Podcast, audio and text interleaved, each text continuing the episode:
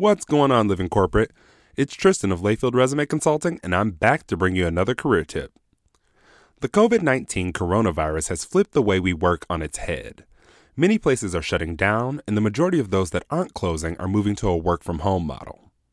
Transitioning to working from home can prove to be a much more difficult task than you may think, so I wanted to provide a few tips to help you be as productive as possible during this time.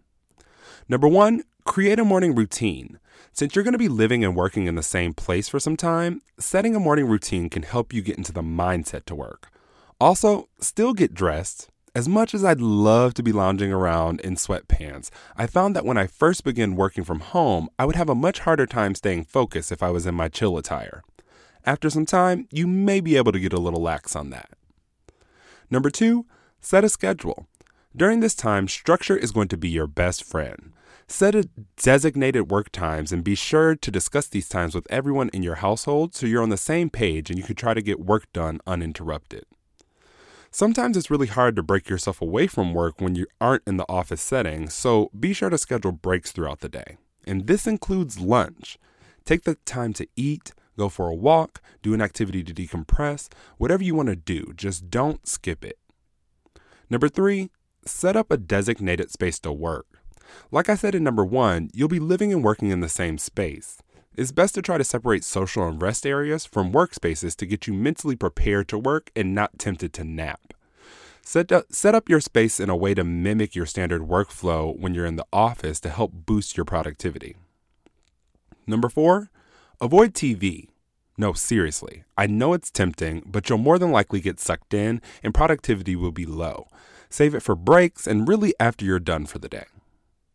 Number five, Mute your phone on conference and video calls when you're not speaking. No one wants to hear background noise, you randomly burping, or screaming at your kid, get down from there.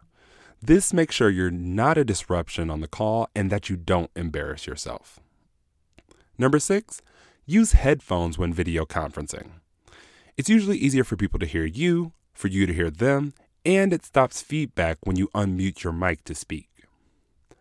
Number seven, get coffee and snacks.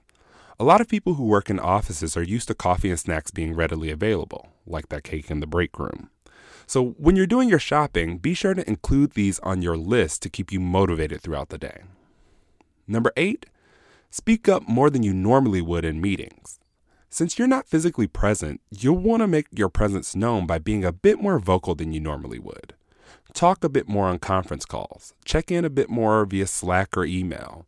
Let your leadership know you're showing up during this time and getting the work done. But don't confuse that with continually checking in or being overbearing on calls. There's a balance. Just try to find yours. Number nine, when you sign off, actually sign off. It's really easy to get sucked into working long hours when you work from home, especially since we're all social distancing and there's not much going on. During this time, it's essential that you create space for yourself to decompress, relax, and turn off work related notifications like Slack, email, and other work related apps.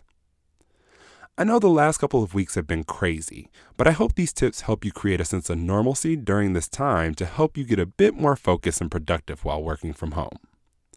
This tip was brought to you by Tristan of Layfield Resume Consulting. You can check us out on Twitter, Instagram, and Facebook at Layfield Resume or connect with me, Tristan Layfield, on LinkedIn.